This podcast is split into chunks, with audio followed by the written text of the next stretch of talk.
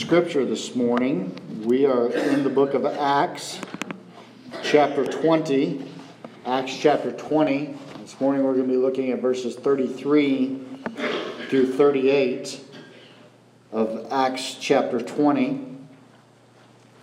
Acts chapter 20, verses 33 through 38. This morning we're going to talk about generosity and um, I think you'll see why when we read this passage of Scripture. I'll be reading from the English Standard Version this morning, Acts 20, verses 33 through 38. This is Paul speaking. He says, I coveted no one's silver or gold or apparel.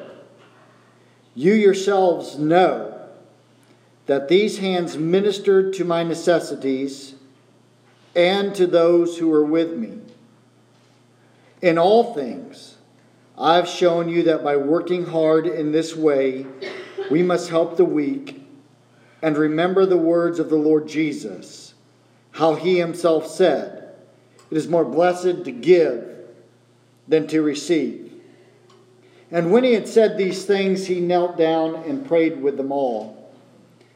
And there was much weeping on the part of all. They embraced Paul and kissed him, being sorrowful most of all because of the word he had spoken, that they would not see his face again, and they accompanied him to the ship. Seems like every year around Christmas time we hear the words, It is more blessed to give than to receive.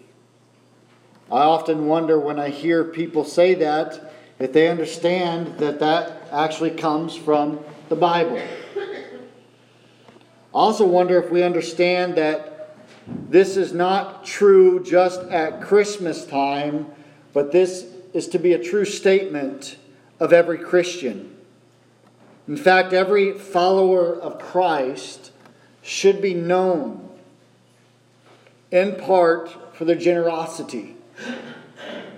Christians should be known as generous people, and churches should be known as generous congregations. However, I have found often that Christians do not understand that it is indeed more blessed to give than to receive. In fact, to illustrate this, let me give you some statistics this morning. Typically, those who actually tithe only make up between 10 and 25 percent of an actual congregation. Only 5% of the United States actually tithes, and 80% of Americans give 2% of their income. Christians only give 2.5% per capita. And yet, in the Great Depression, they gave at a 3.3% rate. Did you know that in America, if believers gave, actually gave 10%, just 10% as a tithe, there would be an additional 165 billion, with a B, 65, 165 billion dollars for churches to use. You know, in America, we have a problem. The trouble is that too many people are spending money that they haven't yet earned for things that they don't need to impress people they don't even know or like. Now, I want to be clear. I believe in grace giving. In other words, I do not believe a specific tithe is laid out in the New Testament as a standard for us to follow. Tithing makes people, in my opinion, feel like they have paid their dues and often gets people stuck in a rut. In that, I mean this they feel like, oh, well, I gave my 10% or whatever percentage that they have decided to set aside for their giving. I've done my deed, I've done what is required of me to do. When in reality, our giving to God should not be something that we just kind of say, well, I'm going to give a percentage of, but our giving to God should be a response to the grace that God has given to us. The great missionary George Mueller said, God judges what we give by what we keep. Now, I know the danger in preaching a message like this this morning. Sometimes the messenger gets shot, but nonetheless, it's going to get preached. Paul here is reminding these elders at Ephesus of his own example from when he had been with them. Interestingly enough, he is making it clear to them that he was not greedy and that he worked to provide not only for his own needs but for the needs of his co-workers and however paul goes beyond his example and he tells them to remember the words of the lord jesus when he said it is more blessed to give than to receive. And after this reminder, we see a very emotional farewell between Paul and these elders who said they would never see his face again. Now, before we get into the details of this, I want you to know that these words that Paul says that Jesus spoke are nowhere recorded in Scripture. However, that doesn't mean that Jesus never said them. It just means that they're nowhere recorded in Scripture. In fact, John chapter 21, verse 25 tells us Now there are also many other things Jesus did. Were every one of them to be written, I suppose that the world itself could not contain the books that would be written. And so it's not out of the ordinary to think that Jesus said this and Paul knew about it. And so this was most likely an oral tradition of something that Christ had said, which was handed down from the disciples. And now, what we must understand is that before Christ, we were all by very nature takers. We weren't givers, we were takers. But Christ comes in and he makes us a new creation and God continues to work out our lives so that we become givers instead of takers. Not simply so we can bless others. That's not the only point of why we become givers instead of takers, but that through giving, we are also blessed. We must be a people of generosity. Here's what we have to understand it doesn't make sense to the rest of the world to live a life that says it is more blessed to, give than to receive. The world will say, I want to be on the receiving end. This morning, I want to share with you from this text three areas that reveal to us how to be generous, and the fourth that is implied in the text. We are generous when we keep from greed, acting like Christ through giving, which builds relationships with others and reaps eternal dividends. First of all, we are generous when we keep from greed. We're generous when we keep from greed. Now, I know that this is a pretty general statement, and perhaps you're saying, well, duh, isn't that obvious that if we want to be generous, we need to not be greedy? It seems to make sense. However, let's remember that Paul just talked about fierce wolves coming in to lead the people to follow after themselves. And what do wolves do? They feed off the flock, they fleece the flock, they don't feed the flock. And all through the scriptures, we see the greed of false teachers. All through the scripture, there are warnings about being greedy and what to do with your money. In fact, in Matthew, Mark, and Luke, one out of every six verses deals with money. One out of every six. Of the 29 parables that Christ told, 16 of them deal with a person and their money. And so we need to keep from greed. And what we have here is that Paul sets an example of how not to be greedy. He gives an example. This is, this is how not to be greedy. Look at my example. Look down at verses 34 and 35. Paul says, They knew his hands had worked, and in all things I have shown you what it's like to work with his hands. He's making it clear that he had been an example to them. Now, to be clear, Paul's not saying that those who labor in the gospel should not be paid. That's not what he's saying.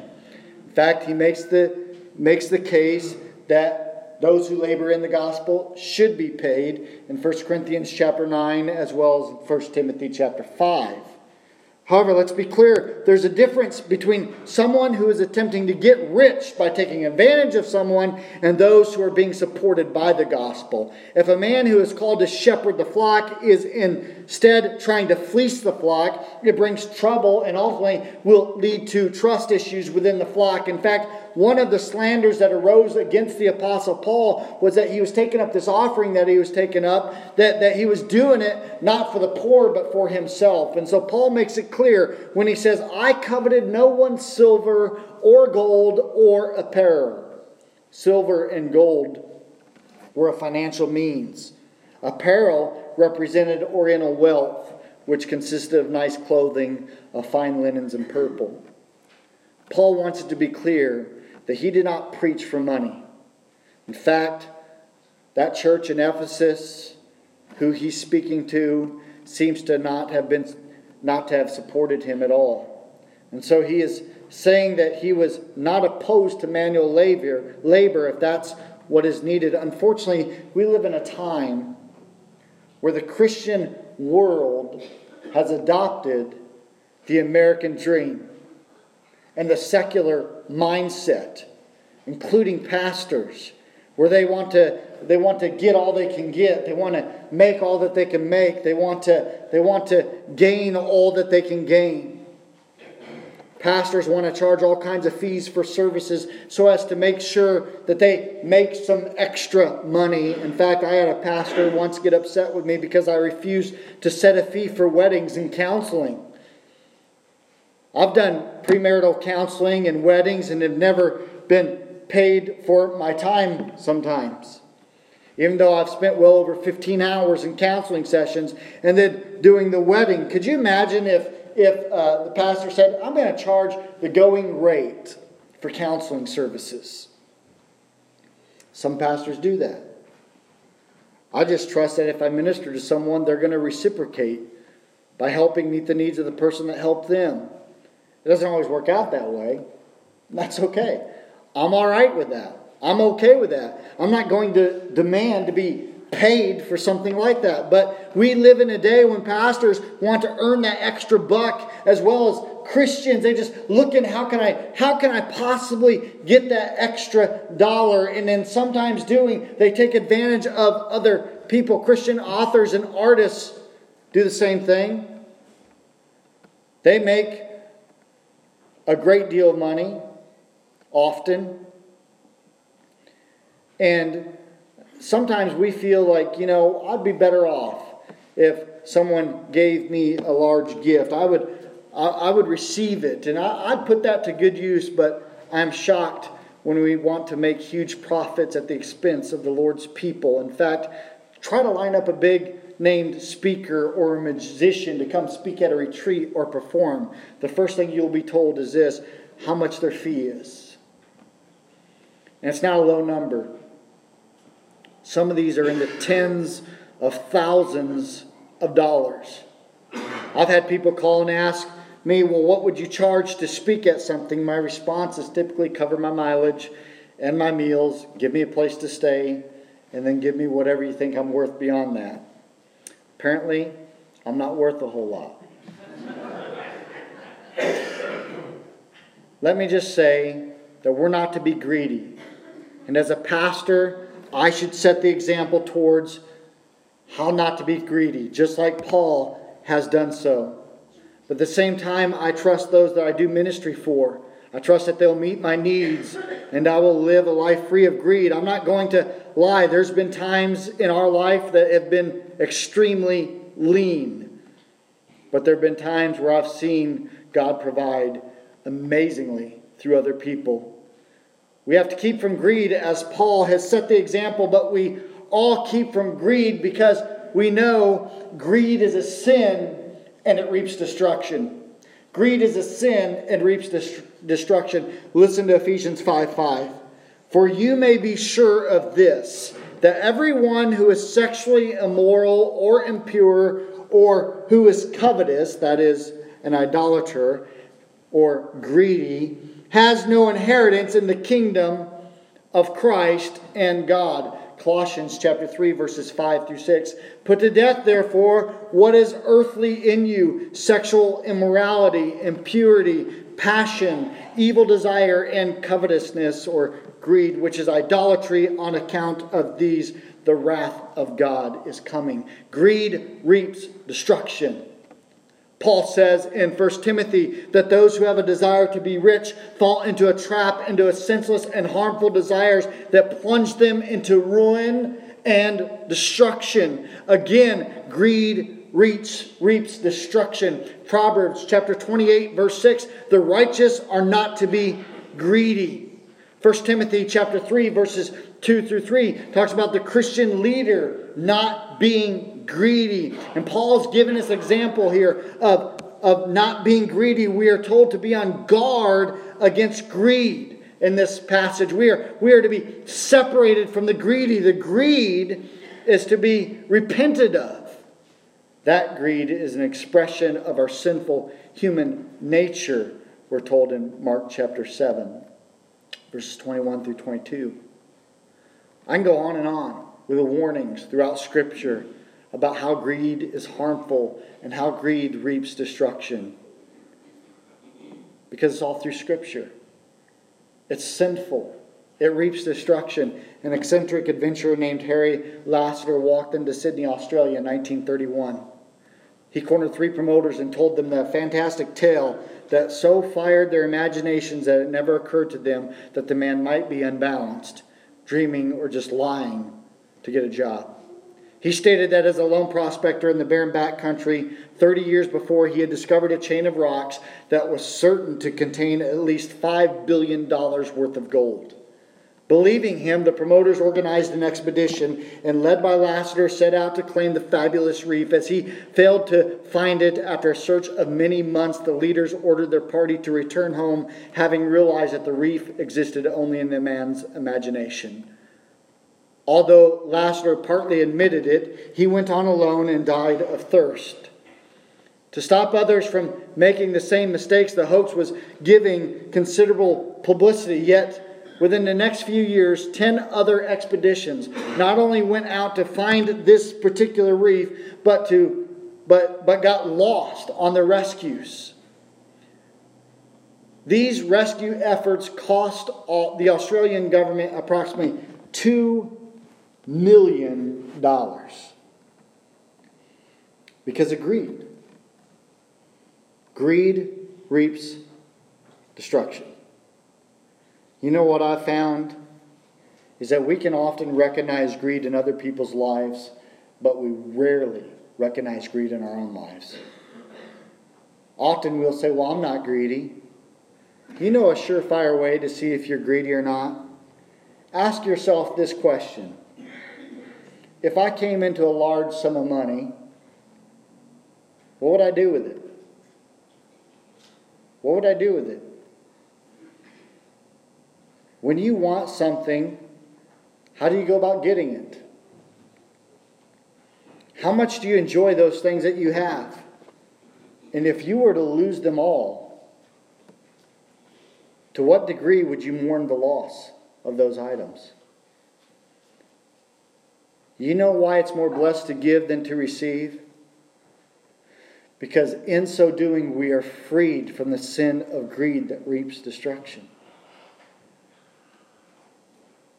Thirdly, greed is overcome by serving others and working to provide for yourself and others. Greed is overcome by serving others and working to provide for yourself and others. Look at verse 34. Paul says, You know these hands have ministered. What is interesting here is, is most likely Paul is probably showing his hands to the people. You know these hands have ministered. But what's interesting about that word minister is this it is the Greek word hypereteo, which comes from this word huperetes, which literally means an under rower. And you say, well, big deal. Big whoop de doo. Like I care about the Greek and all that fancy schmancy stuff. Well, I don't know if any of you have watched the the uh, new movie Ben Hur. Maybe you have, maybe you haven't. We watched it about a week ago. And um, you kind of get a picture of what an under was. These were galley slaves in the bottom of the ship. And, and they're at the bottom of the ship, and they propelled the ship along the way, and they were chained to the oars as they had to propel the boat and as they're rowing and rowing and rowing. And, and often this is where they died. This was their life. They were galley slaves chained to the oars of the ship. And Paul says, This is who he is. They know how he ministered. They were familiar with the language. They knew exactly what he was saying. He's making it clear that his hands bore the signs of his labors, that he worked hard, that in essence he was a slave. However, he makes it clear that he didn't just serve, he wasn't just a slave for himself uh, and for his own gain, but to help others. He was a slave to help others. When was the last time you considered yourself a servant to this magnitude, that you considered yourself a servant to someone else? This is what Paul describes. But not only that, he says he worked out, uh, he worked not just to feed himself, but to help the weak. He says, I, I did this to help the weak. Paul wrote in Ephesians 4:28.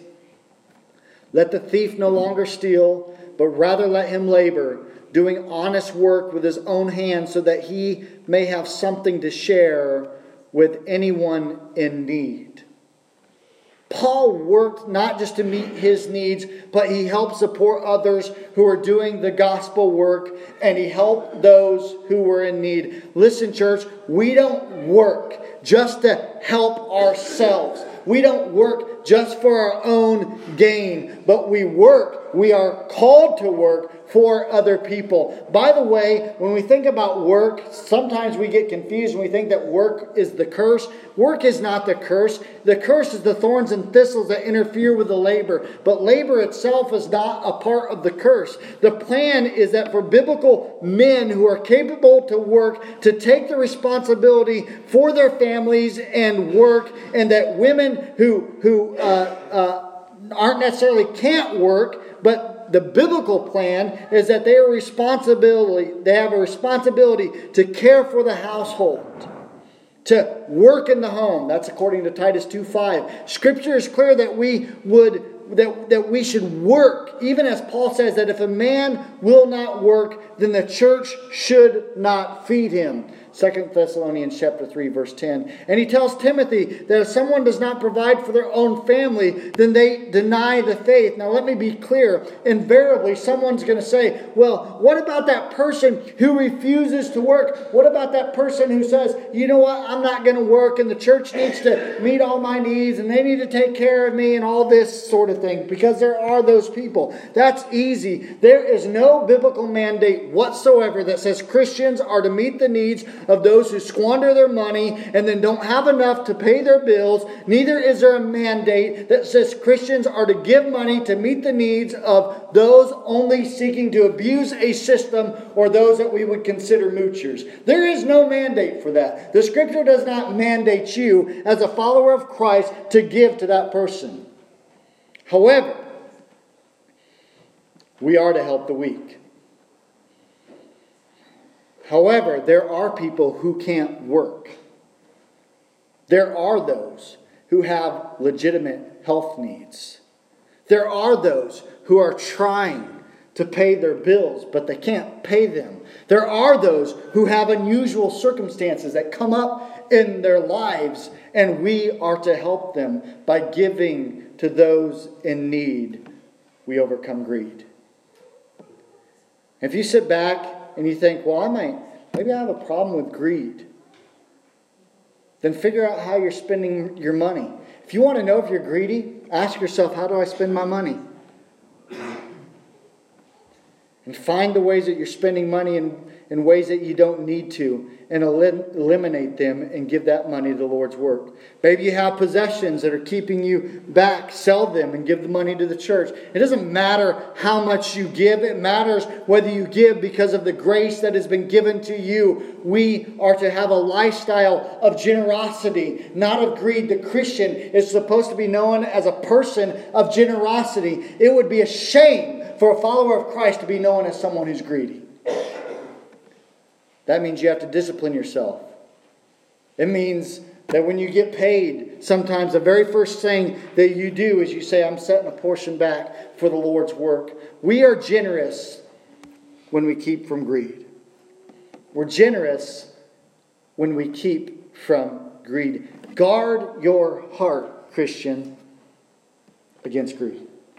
Guard your heart against greed. Secondly, when we give, we act like Christ. When we give, we act like Christ.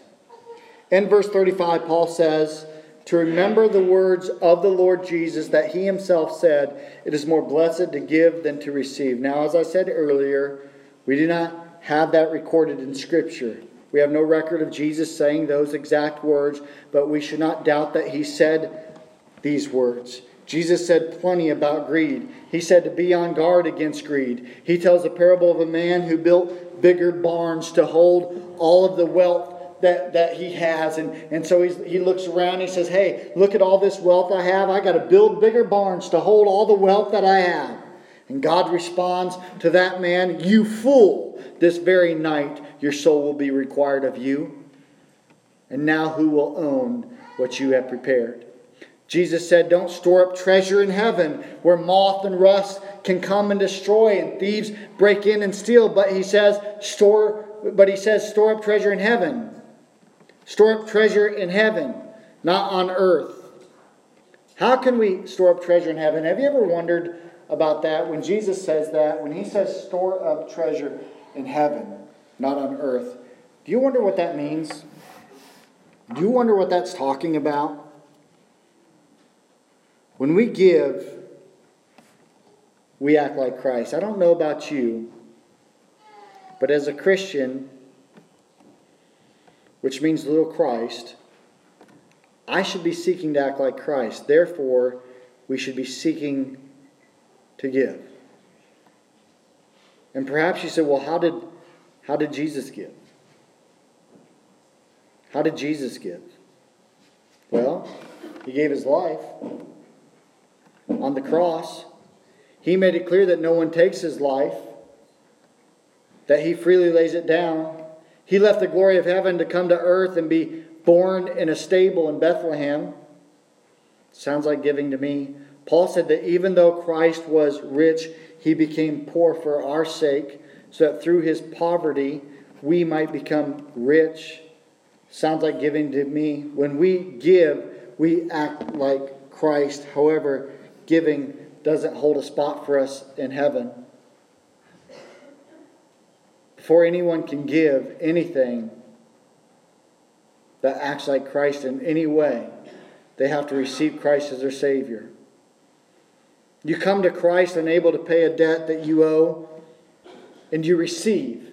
You receive forgiveness that is freely offered to you because Christ is life. The death of Christ is the only way sin is covered, and he offers the gift of his life to everyone who receive it. Here's what we must see is that receiving Christ as Savior is the beginning of being like Christ. It is after we receive Him as Savior that we can be a giver and act like Christ. And we don't become givers to pay Christ back. We are givers because we are being conformed into His image. And this is what Paul wants us to understand that Christ was the ultimate giver. Listen, the Greco Roman world at the time was based upon this principle of giving and receiving. In other words, you gave in order to receive something. The, the reason that you gave someone something is so that you would receive something in return. This is the audience that Paul is speaking to. And now Paul is advocating that you give expecting nothing in return. This is what it means to be generous. You give and you don't expect anything back. You don't give with stipulations. You just give. And as Christians, when we do this, we're being uh, uh, um, conformed to the image of Christ because we say, well, I'm going to give without expecting anything in return. And that is being generous. That is being like Christ. Giving, thirdly, giving builds relationships. Not only when we give, we act like Christ, but giving builds relationships. Paul had given much. He had given material good, he had given of himself, he had built people up in Christ, he had led people to Christ. These people knew Paul, they loved Paul, Paul loved them. And when it came time for him to leave, they thought it was the last time they would see him, and they wept uncontrollably. It says they embraced Paul and they kissed him, which in the Greek is it is that they fell on his neck and they kept on kissing him over and over and over again. Luke is painting a picture for us of this deep love between Paul and these men, and though Paul's uh, through Paul's giving, he built these relationships. Very few people come to the end of their life and regret not making more money. Very few people laying on their deathbed think, Boy, I wish I made more money. Very few people come to their end of their life and say, I wish I accumulated more possessions. You know what they do often regret? Regret? Not spending more time with their family and friends. When we give, we build relationships. But you know who doesn't build relationships? Greedy people. You know why they don't? Because they're afraid of losing something. People that are greedy and stingy don't want to be around other people because they might see a need. Maybe they have to meet it. Church, I can't tell you how many times I've seen greed destroy people, destroy families, and divide them. How often does someone get mad because they felt like they did not get their fair share of an inheritance? They get all mad. Or they think that another family member is given more at Christmas time or something like that, and, and they got more than I got. That's greed. I've seen families nearly come to fistfights over inheritances. It's ridiculous, and sometimes these are Christians behaving this way. Greed destroys relationships, giving builds them. Now, look, not only do they weep and embrace Paul and kiss him, but they also pray with him. Do you know giving takes faith? Because you give money away that you could spend on yourself, and you just trust in the Lord. Paul's investing these men. He's built relationships and is giving towards them and has, has given uh, to help the needy.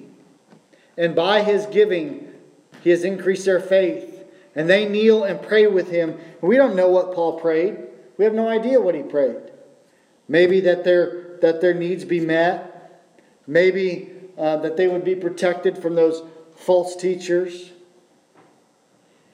We know this Paul was generous, and they loved him. Paul was generous and they loved him. So we are generous when we keep from greed, acting like Christ through giving, which builds relationships with others. However, there's one final aspect of generosity I want us to consider this morning. And it's not explicitly mentioned in this text, but it is mentioned throughout the scripture, and that's this Giving brings eternal dividends. Giving brings eternal dividends. We're not saying that giving gets you into heaven. Heaven is a gift that comes to those who have received Christ as their Savior. With that said, I believe Scripture clearly teaches that there will be rewards in heaven for the believer based upon how they stewarded their resources in life. You know, today people invest in the stock market. That's what they do. They they uh, look at the stock market. I don't understand how it all works because I don't really have money to invest in the stock market. But but some people are really good at hey, I think this stock's going to go up and blah blah blah, and and they put their money in the stock market or they put their money in something else. You know, um, you see commercials all the time for uh, Lear Capital. You need to invest in gold and silver, and I mean just all kinds of crazy stuff. Um, there's uncertainty in those investments. There is. You're not certain of what's going to happen.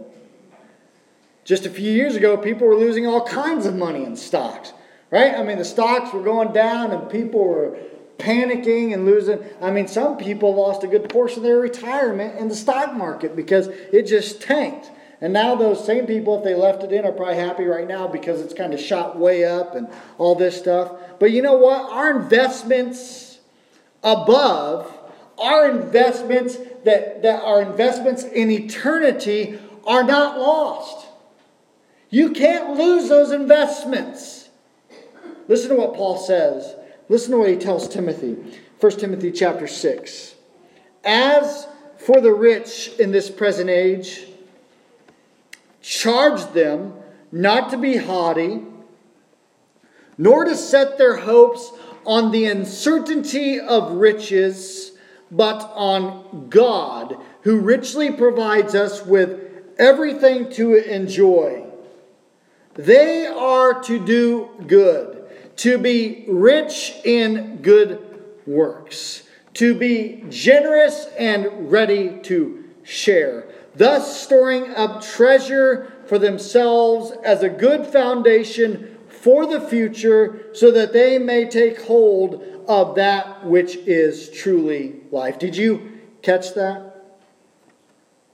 He speaks of those who are rich. He tells us how to respond, how to be generous, how to be ready to share. Remember earlier I said, do you ever mem- do you ever wonder what it's like to store up treasures in heaven? The answer is here, thus storing up treasure for themselves as a good foundation for the future, so they may take hold of that which is truly life. The investment of the generous person brings eternal dividends. The investment of the generous person when you give to further the Lord's work has an impact that is forever. The impact is eternal. That is storing up for yourselves treasure in heaven. That's an investment into the work of the Lord. In Luke chapter 16, Jesus tells the parable of a rich man who had a manager who was doing a poor job. And so the rich man tells the manager he can no longer manage his fund. And so the manager called in some of the debtors to the rich man, and one guy owed a hundred measures of oil. The manager says to him, Write a bill for 50. Another owed a hundred measures of wheat. And the manager told him, Write a bill for 80. Listen to how Jesus closes this parable out. Luke chapter 16, verse 8. The master commended the dishonest manager for his shrewdness. For the sons of this world are more shrewd in dealing with their own generation than the sons of light. Do you hear that? For the sons of this world are more shrewd in dealing with their own generation than the sons of light. And I tell you, make friends for yourselves by means of unrighteous wealth. Hmm. So that when it fails, when your unrighteous wealth fails, they may receive you into eternal dwelling. Seems pretty clear to me that our wealth is to be used to win eternal friends and not temporary ones. Seems pretty clear. This means that we give generously of our money to further the gospel And if we're not doing this, then we're not using the money God has given us to have an eternal impact. But instead, we're using it to be greedy. However, we do this, with our possessions or with our money, but we do it to have an eternal impact. This means that we open our homes to others because we understand that we are to be generous. So we open our home. We, we say, hey, come on in, come over, hang out, whatever it might be. You know, my wife and I were looking for a place to go on vacation last year. We didn't have a whole lot of money saved up. We had some friends that we haven't really spent a lot of time with in a long time, but they said, you know what, we, we have a place in Branson. You can stay there for free. We won't charge you anything. Just go and stay. And they took care of the arrangement. Just go to the office, tell them who you are, and they'll take care of everything. And they took care of everything. We had a place to stay for free, and that touched me. Because that's what Christ that's what Christ teaches. That's what he teaches. That, that we give to, to meet needs, to win eternal friends. I can tell you story after story after story after story of people that, that met a need in my life. I shared with Sunday school this morning that, that when I was down in Marion, Illinois as a student pastor, I had a need. I had to pay for schooling, and my bill was $700. Somebody had heard about it. I walked into my office and taped to my office door with seven $100 bills with a note in it. That just said, Josh, if, if your school bill's been taken care of, then use this however you see fit. You see, we loan our homes and we loan out our cars and we loan out our vacation homes, and, and we can't take money with us. We can't take our possessions with us. We, we don't have the U Haul followed by the hearse. It doesn't work that way. You say, well, well, I can leave it for someone else. It's not forever, church. Listen, money and possessions are not forever. In an instant, they can all be gone. But you know what is forever? That which has been spiritually invested for the sake of the gospel of Jesus Christ is forever. Are you generous? Do you use your money to gain eternal friends and bring you closer to the Lord? Or do you just keep it to yourself? Church, God gave. Let me say that again. God gave. This is the beginning of the plan of redemption. God gave his own son. He gave so that you might be saved from his judgment. And here's the thing if you have received that gift, that wonderful gift of salvation, the call for you and for me is not to be greedy, but to be generous. And we are generous when we keep from greed acting like Christ through giving, which builds relationships with others and reaps eternal dividends. We don't give out of duty, we give out of our love for Christ. So, my question to you this morning is very simple How generous are you? How generous are you? See, church, it's very easy for us to meet our own needs and be greedy towards everyone else. It's very easy for us to come in and give whatever percentage of tithe, if we even give a tithe. Remember, 2.5% is the average. It's very easy for us to come in and give some money, drop some money in the offering plate, and see our brother or sister in a deep need and do absolutely nothing about it. You know why? Well, we already gave. We already gave.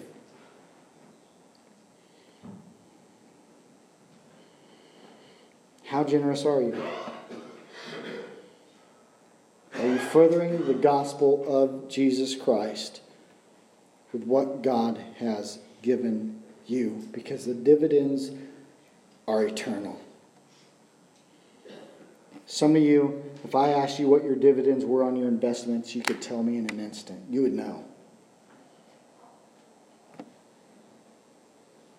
But you can have eternal dividends that will last forever. So, how generous are you?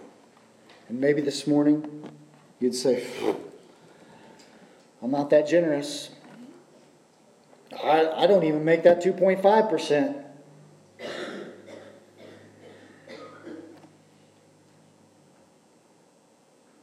Are you going to really follow Christ? Because Christians are to be known as generous people. Christians are to be known as generous people. Will this church be known as a generous church or a greedy church? Will we be known as generous or greedy? I can tell you how some people view it. If you want to know, you can ask me later. I'm not going to share it from the pulpit. Will we be known as generous or will we be known as greedy?